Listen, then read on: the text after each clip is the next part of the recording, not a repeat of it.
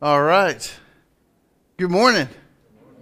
This is like the best Sunday, the best Sunday of the year. It is uh, without a doubt the the Sunday that, as as a church, as followers of Jesus, as Christians, that we look forward to because of what it means, because of the significance of the day, and uh, just you know, this may shock some in the crowd, but this isn't about like egg laying mammals uh, or any variety of species of egg-laying animal. It's not a. It's not about that. It's not about you know cool colors on eggs and, and that kind of stuff that may be fun and cute and all that. The kids may enjoy, it, but that is not what Easter is about. It's not what we are here to do. We're here to celebrate the resurrection of Jesus. And just so that you know what I'm talking about, uh, we're not talking about myth. We're not talking about resuscitation. We're not talking about superstition. We're not talking about legend. What we are talking about is historical fact. What we're talking about is spiritual truth. What we are talking about is the murder of Jesus, killed by crucifixion, wrapped in grave clothes, laid in a tomb, and three days later walking again. I mean, that's it. I mean, that's it. That is, that, if, if anything, if Christianity can be distilled to any one thing, it is that Jesus was dead, but now he is not. I mean, that's it. Like, there, there is nothing greater, nothing bigger, nothing more mysterious, nothing more wonderful, nothing more beneficial, nothing. There is nothing more than Jesus was in a tomb and he walked up out of death, having conquered it.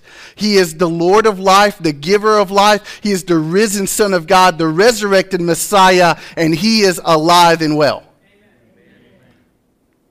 He is alive and well. And that's what we celebrate on Easter. We celebrate the resurrection of Christ, and that is the, the very centerpiece of Christianity. Without the resurrection, there is no Christian faith. It does not exist. It is completely in vain. And those are the words of Paul in 1 Corinthians chapter 15 verse 14. And if Christ has not been raised, then our preaching is in vain and our faith is in vain. Our hope, our hope, the entirety of our hope is wrapped up on the fact, in the fact that Jesus was in a tomb and he walked up out of it. So that's exactly what 1 Peter 1 3 would say. Blessed be the God and Father of our Lord Jesus Christ. According to his great mercy, he has caused us to be born again to a living hope through the resurrection of Jesus from the dead. So, this is why we celebrate. This is why we celebrate the resurrection, the greatest event ever in the history of humanity that Jesus went into a tomb and he's no longer in that tomb. He walked up out of it. Now, I know that the cross is the emblem of Christianity. I know that the cross is the symbol that we, we associate with Christianity, and that's rightfully so. That's rightfully so. But the cross is meaningless if not for the empty tomb the, in, the entirety of our faith, the cross itself, is meaningless if Jesus did not come up out of the grave. In Romans chapter 1, verse 4, it teaches us that the very power of the resurrection proves that Jesus is the Son of God. It proves to us that Jesus is the Son of God. So here's why this is important. If Jesus is the Son of God, then what he did on the cross really did happen. If Jesus is in fact God Himself in the flesh, what He accomplished on the cross, the payment of our sins, then that's for real. And if that's for real, then it can be trusted. And that's the question that needs to be asked and answered by everyone in this room this morning. Do you trust Jesus? Do you trust in Jesus. I, I, I would believe, or I do believe, that everyone in this room, that if we're all honest and we all to kind of lay it all out on the table, that we would all say, I want a blessed life. I want to be happy. You know, in, in the Bible, the word blessed means happy. We mean joyful, right? At peace, at rest, fulfilled, satisfied, complete, like having security, having peace of mind and peace of heart. I, I, how many of us are tired of all the stress and the duress, the angst, like the suffering, everything, and, and, and just being beat up by the world and being beat up by ourselves and being beat up by our families and being beat up, beat up by sickness. And we're tired and we're sick of it and the heartbreak, the suffering of it all. And the fact is that the blessed life that you want, that I want, is right there available. It's free, given to all of us, and is given to us by God. All we have to do is trust in Jesus. And by trust, what I'm referring to, I'm referring to allowing yourself to be loved by God and in turn loving Him back. By trust, I'm referring to faith in Christ. And, and for those of you that have been part of Anthem for a while, you know that when we say faith, we don't simply mean belief when we say faith, we mean belief to the point that you follow. Right? Because faith in Jesus isn't a one time decision, it is a lifetime decision. So it is giving of yourself into the arms of Jesus, like trusting Jesus, like immersing yourself in Jesus. That's what trust is. And when you do that, there is this supernatural capacity that is given to us by God through the Holy Spirit, through the gospel, through by grace, through faith, where all of a sudden in the, the storms of life, there's a capacity to be at peace, even in the worst of it. Because we know that the things of the world don't bring happiness, right? The stuff around here cannot satisfy us. We can't satisfy ourselves. People can't satisfy us. The stuff of the world cannot satisfy us. Why? Because everything down here, everything down here lies, cheats, gossips. Everything down here breaks, corrodes, decomposes, decays, rusts, gets eaten by moths, runs away, or gets stolen. There is nothing here that is eternal. There is nothing here that satisfies. Everything here is only going to let us down. What we need is not a better job. What we need is not a bigger paycheck. What we need is not for our kids to behave for five minutes, though that would be nice. That is not what we need. The blessed life that we need comes only not by looking to the things of the world, but by lifting our heads and looking up at the risen Savior. And there is blessing upon, upon blessing, satisfaction and fulfillment. There is, there's courage in trusting Jesus. There's valor, there's integrity, there's character, all the good stuff that we want. It's there available freely, made, made available to us by Jesus. And all we have to do is trust and place our faith in Him. So, what we're going to do this morning is, is simply this we're, we're asking the question Do you trust Jesus? Do you trust in Jesus? And I would say that for us to be able to say, Yes, I trust in Jesus, I got to appreciate the resurrection. I got to have some rejoicing in the resurrection. I got to have some understanding of this risen Savior who came up out of the tomb.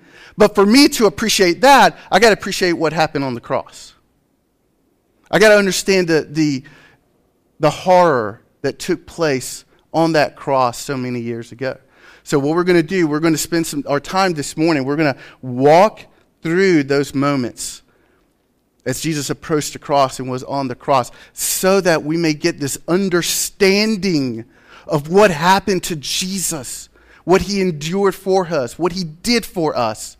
So then, when we talk about him coming up out of that grave, oh my goodness, right? It's rejoicing. And when we rejoice in the risen Savior, then we know we can trust him. And then we can live that blessed life that we also deeply long for. Sound like a plan? Now, I would say that we all struggle to appreciate crucifixion. And the reason being is that probably all of us have never actually seen a crucifixion take place. And I would say, praise God for that. Praise God that we don't have to see those, let alone go through it ourselves. But when the Bible, the, the, the New Testament, particularly the, the, those first four books of the New Testament, so the Gospels of Matthew, Mark, Luke, and John, when those writers wrote to that first century audience, they didn't have to give detail about what happened on a cross. Because the people there were extremely familiar, extremely aware of the brutality and the horror and the shame and the disgust of crucifixion. In 4 BC, the Roman general named Varus, he crucified 2,000 Jews in just a few days.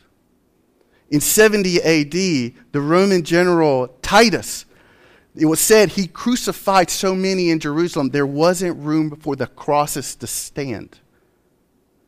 So, that audience in the first century, when they heard the word crucified, they would be jarred because they had seen it.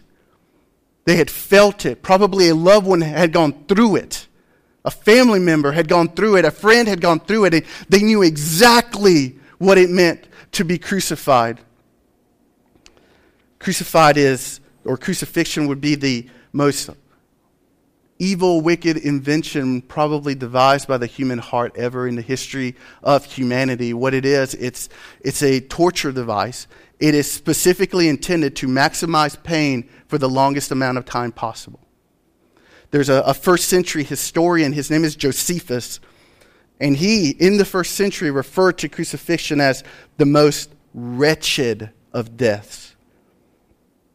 And it wasn't uncommon for someone to be nailed to the cross and be there for three, four, five days, up to nine days, by some accounts, impaled into wood.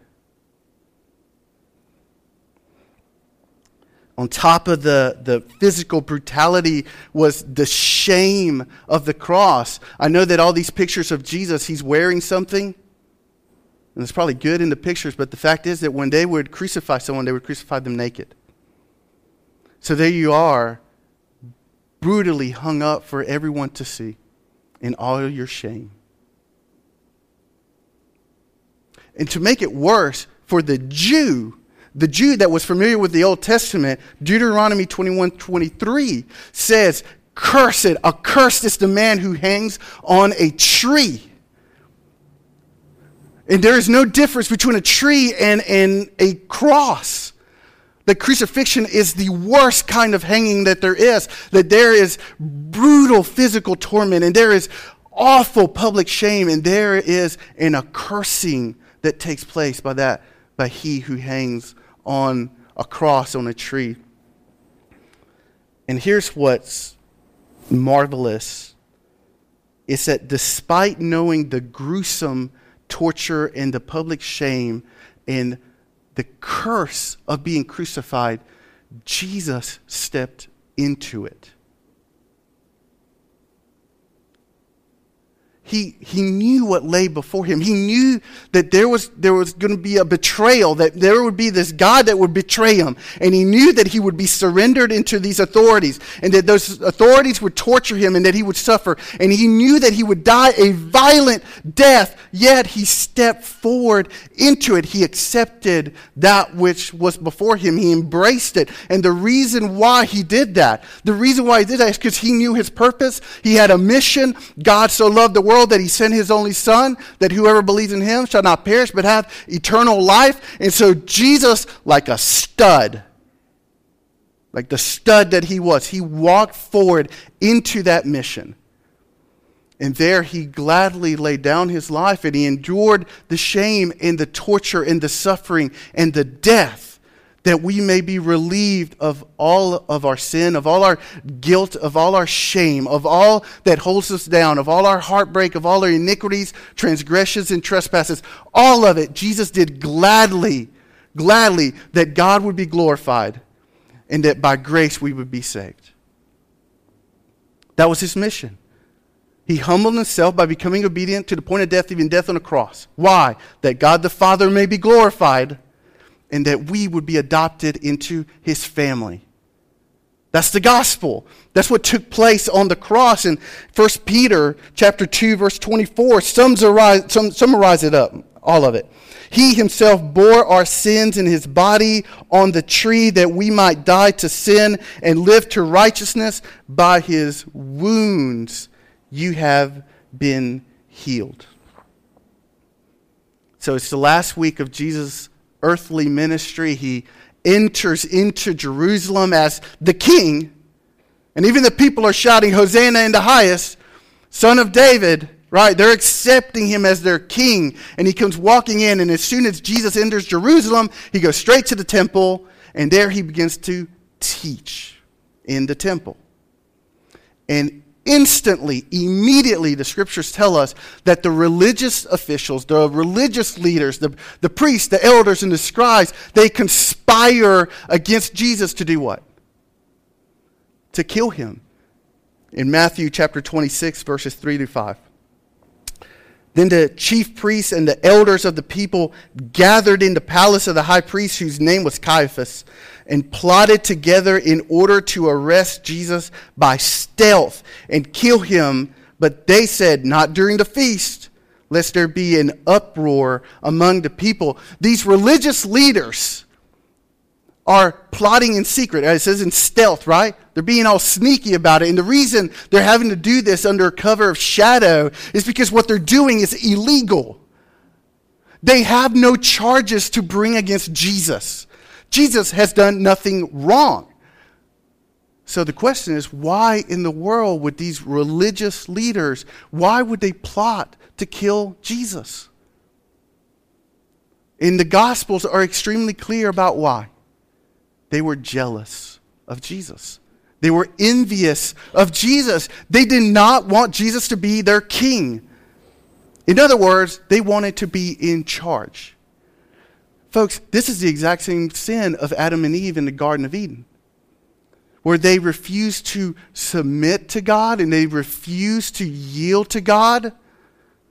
The, these Pharisees, these guys, they're doing the exact same thing. I don't want Jesus to be my king. I want to rule over my life. I'm going to establish myself as my own God in my own world. And that is why these guys, instead of submitting to Jesus, plot to murder Jesus. It's a sin of pride with them. And then the priests find a willing accomplice among the disciples, Matthew 26, verses 14 through 16. Then one of the twelve, whose name was Judas Iscariot, went to the chief priests and said, What will you give me if I deliver him over to you? And they paid him 30 pieces of silver. And from that moment, he sought an opportunity to betray Jesus. Why? His motive is greed. You know, Judas is one of the 12, one of the 12 disciples. He was the 12, one of the 12, right? He was the disciple specifically in charge of the money. He was the treasurer of Jesus' ministry. And in John 12, it tells us that he would siphon money from Jesus into his own pockets. So, what's Judas' sin? It's greed, it's coveting, it's actually caring more about the things of the world than the things of God. It is caring more about money and stuff and possessions than it is about the Messiah, the Savior, the King.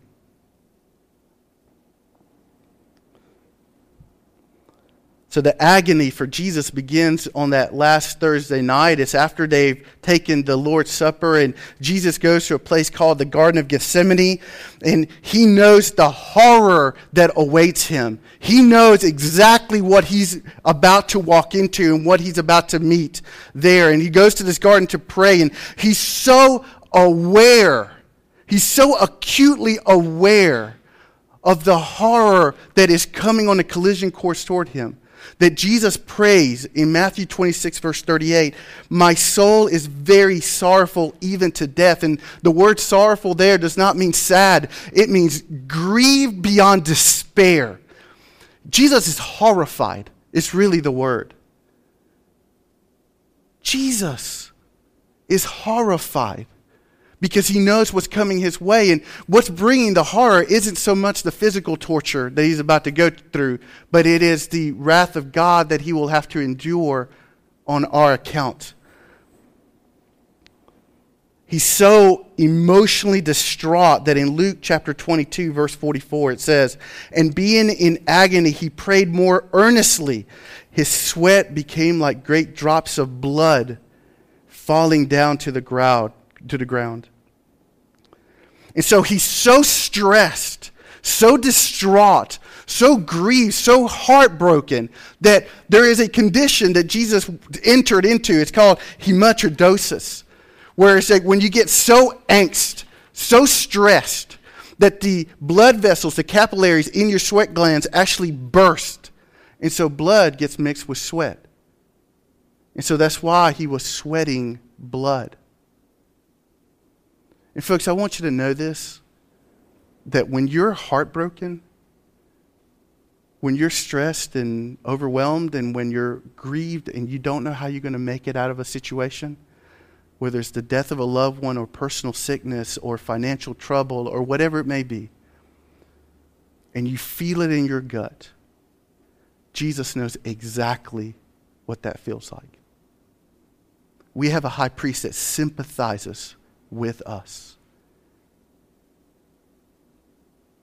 He knows us that well. He knows what it's like to be us.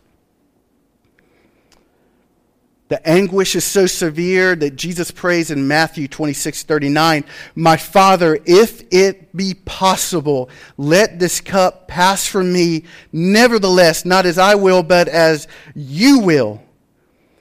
And so, again, I said this, right? That Jesus is not looking forward to this physical torture and trauma that he's about to go through. But that is not why, not why he is so distraught. He is distraught because he knows he is about to drink of the cup of God's wrath. What's going to happen to him on the cross when he's crossed, when he's nailed to it, is that your sin and my sin is going to be placed on him to the point that he becomes that sin. And the Father is going to look at Jesus and look at Jesus as if Jesus is sin. And he's going to do the only thing that a holy and just God can do to sin, and that is annihilate it. That's the cup of wrath. That's judgment. That is what we deserve because of our lies and sin and sexual morality and gossip and malice and unforgiveness. And so Jesus knows that's what's coming, and he, he knows Job 21, verse 20. He knows what sinners deserve. Let their own eyes see their destruction, and let them drink of the wrath of the Almighty. So Jesus recoils, recoils at the thought that he was going to be sin itself and here's why, and this is what makes it worse for Jesus. Because sin was going to be placed on him, he was going to miss out on the one thing he loved the most. Nothing, nothing brought joy to Jesus but God the Father himself. And in those hours when Jesus is on the cross, our sin would be so overwhelming that it would blot his relationship with his Father. Folks, this is what sin does. Sin separates us from God. It blots God away from us. It keeps His goodness away from us. It keeps us from enjoying His presence, from enjoying His blessing. Sin separates us from God, and that is precisely why Jesus recoils. But Jesus remains steadfast and immovable, right? Despite knowing that he's going to become sin, and despite knowing that God is going to pour out wrath on him on account of our sin, Jesus remains steadfast and immovable, and he charges forward toward that cross that God may be glorified and that we may receive the grace that we so desperately need. So Jesus is in the Garden of Gethsemane, and Judas arrives with this company of soldiers with this company of religious leaders, and they're armed with clubs and swords. And Judas walks up to Jesus. And before anything else happens or said, Jesus just looks at him and says, Friend, do what you must. Even at that point, Jesus is calling his betrayer friend. Does that tell you anything about the loving heart of our Savior?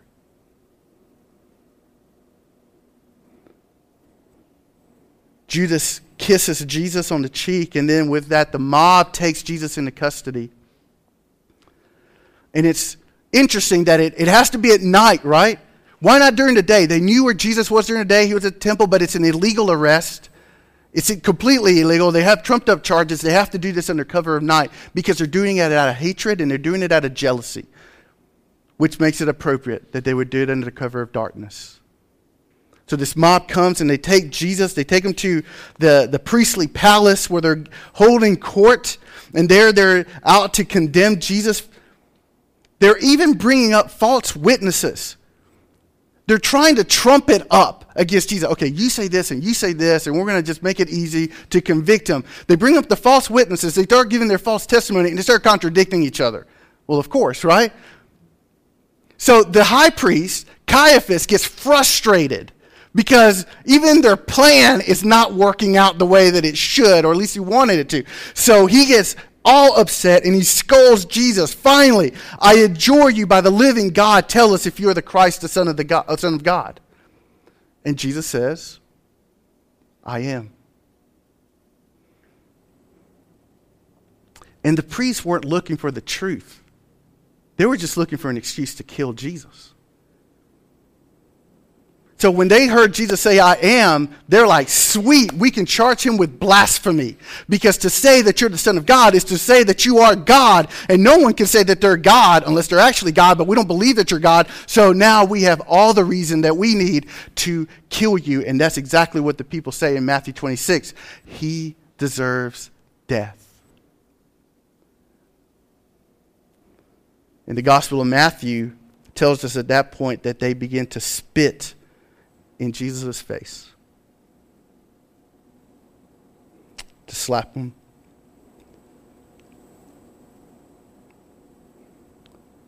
Luke tells us that they mocked him as they beat him, they, they blindfolded him. And they take turns hitting Jesus and mocking him. They say, Oh, prophesy, tell us who hit you that time. In the Gospel of Mark, it adds that the guards received him with many blows. Folks, I want you to know that when a mob gets a beating, they don't throw a few punches. It is a long, drawn out, awful beating. And here's the thing what has Jesus done? He's innocent. All he's ever done is healed people, right? There's a blind person, he gave him sight. There's a person that can't walk, and he, he helps them to walk again. A person died and he raised him from the dead. What has Jesus done? There were hungry people and he fed them. What has Jesus done? He told them the truth about God's kingdom. What has Jesus done? And here you have a mob assaulting the Son of God.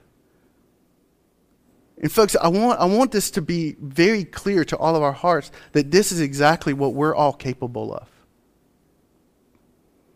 This level of brutality and harshness and evil lives inside our hearts. We are very capable of doing the same to Jesus and to others. The religious leaders didn't have the authority to execute Jesus, so they take him to the governor, whose name is Pontius Pilate. And there they trump up the charges and they lie. They say Jesus is going around telling people not to pay their taxes, which was a complete falsehood. And after hearing their case, Pilate actually is unimpressed. He's unconvinced that Jesus has done anything wrong. It actually tells us in, in Matthew 27 18, he says, I find no guilt in this man. I found nothing. And it actually tells us in the Gospels that he knew that the reason why they were trying to kill Jesus was because they were envious of him. Like it was clear to everybody. They were just jealous and envious of Jesus. And Pilate, you know, he's the ruler. He has to do something, and he, he thinks he has a way out of the situation. And during the Passover week, there was a custom where they would release one, a prisoner out, you know, whatever the crowd said. We want so and so released, and that person would get released.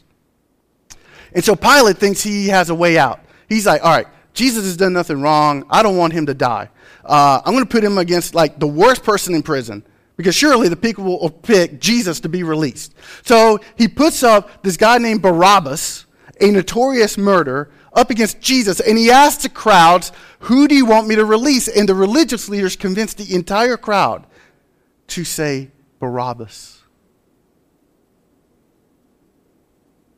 And it actually says all. And just a few days before, the, all, all the crowd was yelling, Hosanna, Hosanna in the highest, blessed is he who comes in the name of the Lord. And just a few days later, that same crowd is saying, Crucify him, because that is exactly what Pilate asked. What do you want me to do with him? And they said, All, crucify him. And then Pilate even asked, Why? What evil has he done? And the people didn't even answer his question. They just said, Crucify him, murder him, kill him, curse him curse him. Pilate, in front of everybody, takes some water and he literally washes his hands in front of everybody. He says, I wash my hands clean of this. This is your doing, not mine. Isn't it interesting that Pilate knew better? He knew Jesus was innocent. But instead of fighting for justice, what did he do? he gave in to peer pressure. Right? He gave in to the mob. He gave in to what the people were saying in, in Mark 15 15. So Pilate, wishing to satisfy the crowd, released for them Barabbas, and having scourged Jesus, he delivered him to be crucified. Pilate's sin is that he cared more for the praise of man than he did for the praise of God. That he cared more about the fear of man than about the fear of God. He cared more about what people said, so he pandered to them as opposed to live a life where he lived to please the Lord. That's his sin. So Pilate issues the order for him before he's crucified. He's going to be what is called a scourged, be scourged, scourging. And there are few things as brutal as a Roman flogging And here's where I think we need to slow down just a little bit. A Roman soldier would take what was called a flagrum. It was a whip, a whip with multiple leather straps on it. And each strap had metal balls in the strap. And each strap had pieces of bone, sharp bone, in each strap. And what happened to Jesus is that he was either tied to a post or around some rock, exposing his back and his legs. And that Roman centurion, uh, and it was at least 39 lashings. And with every, with every strike, the, those balls on the straps would, would tenderize his meat, right? It would cause contusions until eventually the, the flesh opens up. And just imagine, because if you're the Roman centurion, when you do that whip and those bones stick in, you, you have to pull back because it sinks into the skin, into the muscle. And with each rip back, it exposes more flesh. And all you're left with are ribbons of bleeding flesh.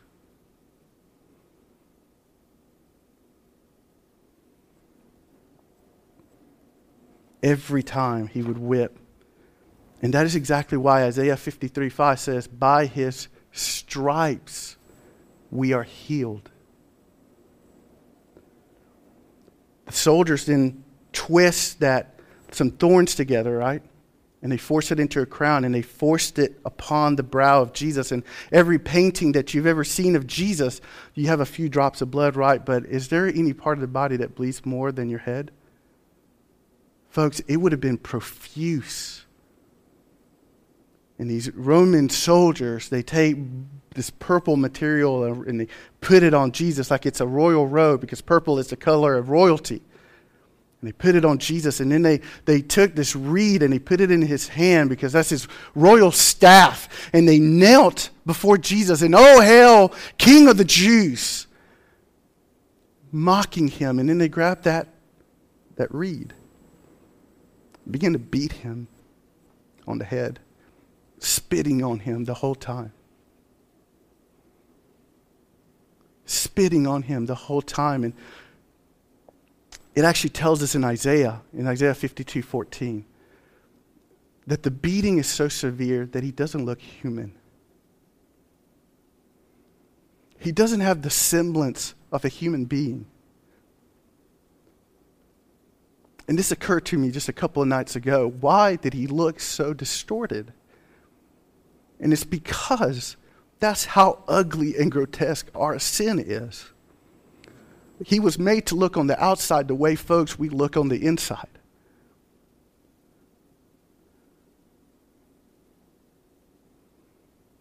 these centurions don't care. They don't care what he's feeling. He's bleeding, marred, bruised, beaten, and now it's off to crucifixion. And they take a piece of raw lumber weighing 100 pounds or so and they throw it on his back. And they make him carry his own instrument of death. And because he's so weak and because he's so frail at this point, he can't do it. And they ask a bystander named Simon to carry his crossbeam for him. And eventually they end up at a place named Golgotha, which means place of a skull. And they lay the, the lumber down and they laid Jesus on top of it. And that's when they took five to seven inch nails and they drove them through his wrists and through his feet. Areas of the body known to be nerve centers and having been nailed to it, they lift up the cross, and then what do they do? They drop it down into the hole. And just imagine the searing, the waves of agonizing pain as metal it's just on raw bone and tendon and flesh and sinew and nerves. And Jesus has two choices on the cross, right? He can either sag down and let all his weight be on his wrists, or he can push up on his feet where the nail is through his, through his feet. I don't know if you know this, but the word excruciating literally means from the cross. The horror, the painful horror of the cross was so grotesque, so otherworldly, that in the first century they created a word just for it excruciating. Excruciating. There's a, another first century historian. His name is Seneca. He described crucifixion as drawing breath of life amid long, drawn out agony. And here, here's what people don't understand you don't die on the cross because you bleed out, you die on the cross because you suffocate, you asphyxiate. What happens is that in this position, you cannot breathe your, your diaphragm is locked into an exhale position. You can't breathe out, you can't exhale. And the only remedy is that that person has to push up on their feet where that nail is to relieve the tension on the diagram, diaphragm long enough to breathe out, catch another breath, and then sink back. And it's just a form of torture where you suffocate in every ounce of energy that you have you expend it just trying to breathe. So it's at around nine o'clock that he was crucified. He hung on the cross for three hours. When finally the moment came that Jesus dreaded, it happened around noon and it lasted about three hours. And this strange, ominous darkness covered the earth.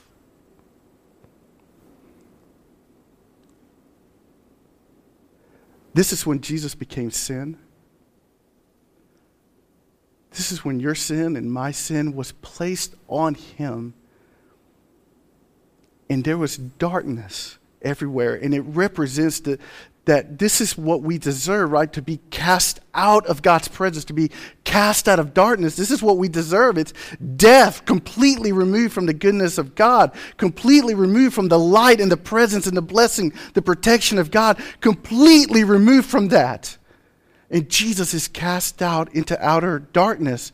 Folks, does that help you to understand how awful, how brutal our sin is, that when our sin was put before Jesus and God, it blotted the Father's face from him.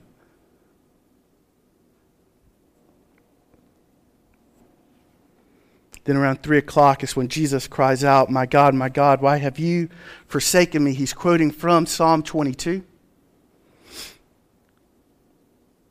He's quoting from Psalm 22. Before the cross, Jesus knew what that would involve. But guess what? He knew that it would end, right? He knew that it would end. John 17 tells us he knew it would end and it would end in glory. But on the cross, during those three hours, during the height of wrath and judgment, Jesus says, My God, my God, why have you forsaken me? What he's asking is, Lord, how much longer? He knew it would be over. So when he quotes that psalm, he's simply saying, How much longer, Lord? Because this moment is truly awful and God forsaken.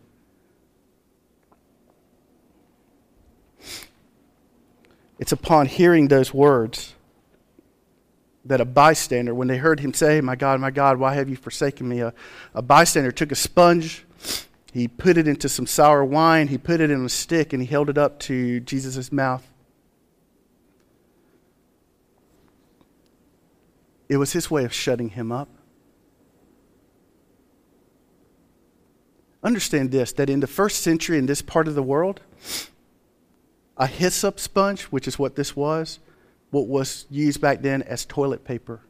And they would use sour wine as a antiseptic.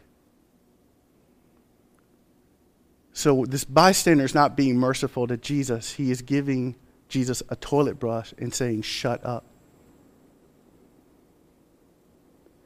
And with that last gesture of human sin and filth, Jesus having tasted of all our sin, it is in that moment that Jesus said, It is finished.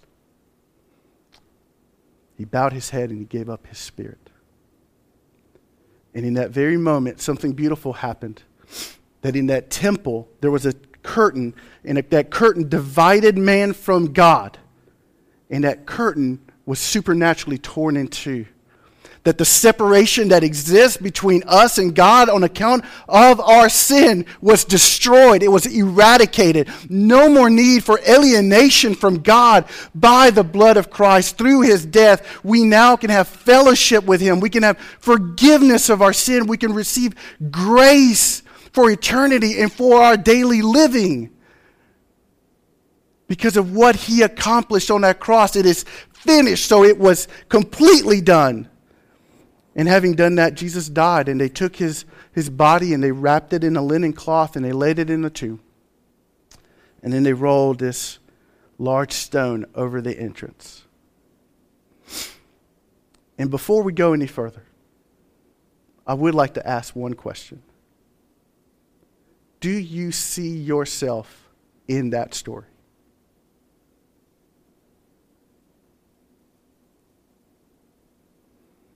Judas handed Jesus over out of greed. The priest handed Jesus over out of pride. Pilate handed Jesus over out of fear of man. We're no different than Judas when we care more about the things of the world and money and stuff than we do about God and the things of God.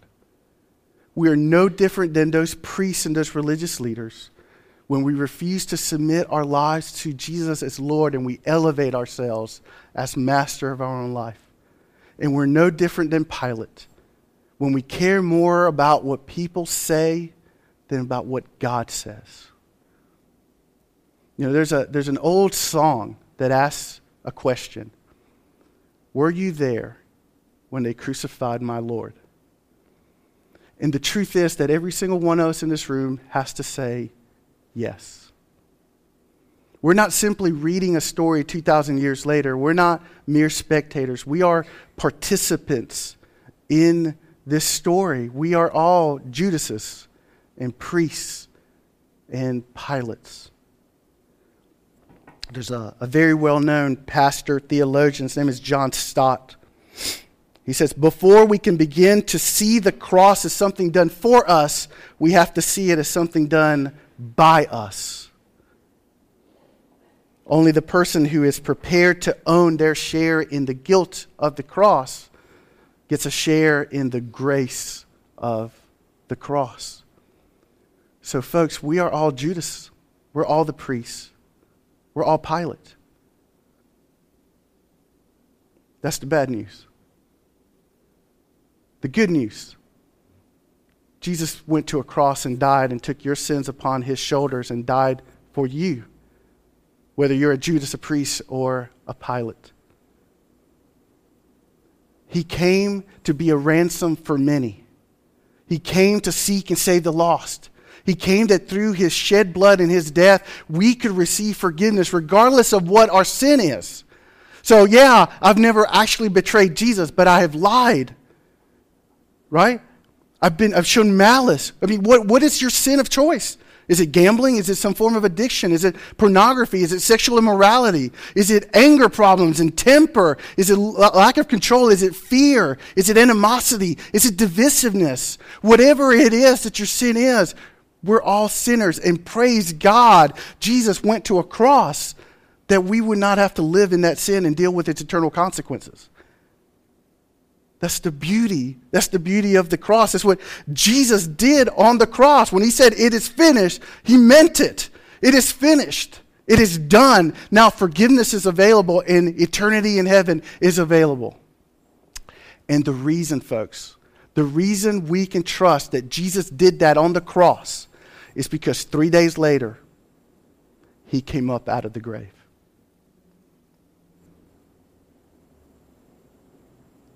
Two women, Mary and Mary, the M&Ms. They go to where Jesus' body had been laid. And they discover that the stone has been removed. They look for the body, it's not there. And an angel shows up and he says, I know who you're looking for. He is not here, he is risen. Folks, this is the glorious story of Easter because it does not end with dead, bloody Jesus, it ends with resurrected Jesus. At any point on that cross, because Jesus is God, he could have climbed down off that cross, but he chose not to. Why? Because it was better to come up out of the grave than it was to come down off of that cross. Because through that, his name is exalted, God the Father is glorified, and we are saved forever and ever. And, uh, folks, that is why we celebrate this day with the zeal and the passion and the fervor and the happiness that we do. This is the celebration of Easter. And I do think that it's interesting that Jesus got to see the birth of Jesus. I'm sorry, people got to see the birth of Jesus. People got to see the miracles of Jesus. People got to see the death of Jesus. People even got to see the ascension of Jesus when he went up through the clouds into heaven. No one got to see the resurrection. I wonder why. And if I could venture a guess, it's because there is too much glory in that cold, dark tomb. You know, in the, in the Old Testament, there was a day when Moses walked up to, to God. He said, Show me your glory. And God said, Nah, nah, you'll die. You'll die. And Moses had to be shielded from God's glory, otherwise, he would die. God's glory had to be restrained from Moses to protect Moses, right? Well, folks, in the grave, there is no restriction of God's glory. It is God's glory unrestrained, and God's glory walked into that tomb and killed death once and for all and vindicated Jesus as Lord and Savior. That is why he is worthy of all glory and honor and power forever and ever. He is not only the slain lamb, he is the risen Savior. And that is Easter. Isn't that good? That's good stuff, folks. We celebrate Easter. Jesus is the Son of God, proven by the resurrection. Because he's the Son of God, he did what he did on the cross. And therefore, you can trust him. You can trust Him. This blessed life that we all want, guess where we find it? It's in Christ, it's in Jesus. It's found in Him. The, the satisfaction, the, the, the, the good stuff that we want, the peace and the joy, the relief and the calm, the love, the goodness, God's very presence, it's all available by trusting in Jesus and placing your faith in Him. And again, that is a lifetime commitment of following Jesus, not a one time decision, but a lifetime commitment of following Jesus and trusting Him all the days of your life. And the, the blessed thing, and we always call this the blessed life. The Christian life is not easy, but it is the blessed life. And it's blessed because if you place your trust in Jesus, this is as close as you'll ever get to hell. God's presence is with you forever. God is walking with you every moment of every day, watching over you, taking care of you, protecting you, as a father takes care of a child. Doesn't that sound good? That's the good stuff. So I think we need to ask that question how do you need to respond this morning? How should you respond to this story? And if you're someone who has never actually placed your faith in Jesus, if you never trusted in Jesus, you could do so right now. Just come clean before the Lord. He knows. He knows it all. And He loves you desperately. Jesus proved it on the cross. Right? Just come clean and confess, Lord, I, I'm a sinner, and confess your sin to him. And he knows that he'll, with arms wide open, he embraces you and welcomes you home. That's why it's called grace and mercy. It's compassion. So Jesus is just, come on. And just, just repent from your sin and turn to Christ. Trust him. Trust in him. And if you are a follower of Jesus, if you've made that decision at some point in your past, I want you to heed the words of 1 Corinthians chapter 15. It's a chapter that is all about the resurrection of Jesus. And it ends with these three verses O death, where is your victory? O death, where is your sting? The sting of death is sin, and the power of sin is the law. But thanks be to God who gives us the victory through our Lord Jesus Christ. Therefore, my beloved brothers, be steadfast, immovable always abounding in the work of the Lord, knowing that in the Lord your work is not in vain. How do we, if you are a follower of Jesus, how do you honor the risen, resurrected Lord? What does it mean for you to trust Him today, tomorrow, the next day, next week, next month, the rest of your life? What does it mean? Be steadfast and immovable in this glorious work that He has entrusted to us to take the gospel to our neighbors, to take the gospel to the ends of the world. It is to live a life where we sing God's praises, where we pray to Him, where we read the Bible, where we give, serve, practice Christian community. Sounds like the spiritual disciplines. Where we practice this lifestyle of being a follower of Jesus. That's how we that's what it means to be steadfast and immovable. You know what it looks like? Be love filled, faith filled, hope filled. That's our mission. That's Jesus' mission. Let's fill Andrew and the world with love filled, faith filled, hope filled followers of Jesus. And it starts at home, it starts with us. Are you love filled? Are you faith filled? Are you hope filled? Are you striving to honor Jesus in your life, through your life, daily? Why? Because he is the risen Savior.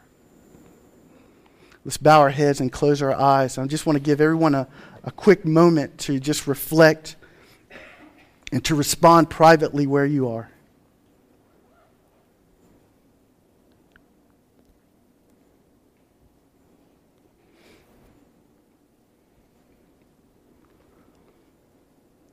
If you've never placed your faith in Jesus, is this the moment that you trust Him for the first time?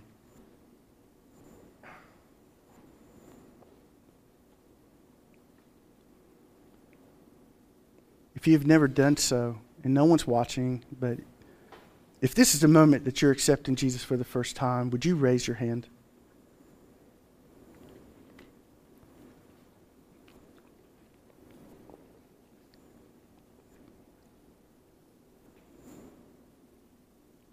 If you're a follower of Jesus,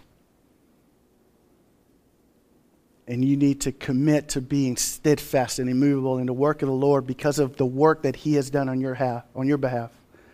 Will you raise your hand?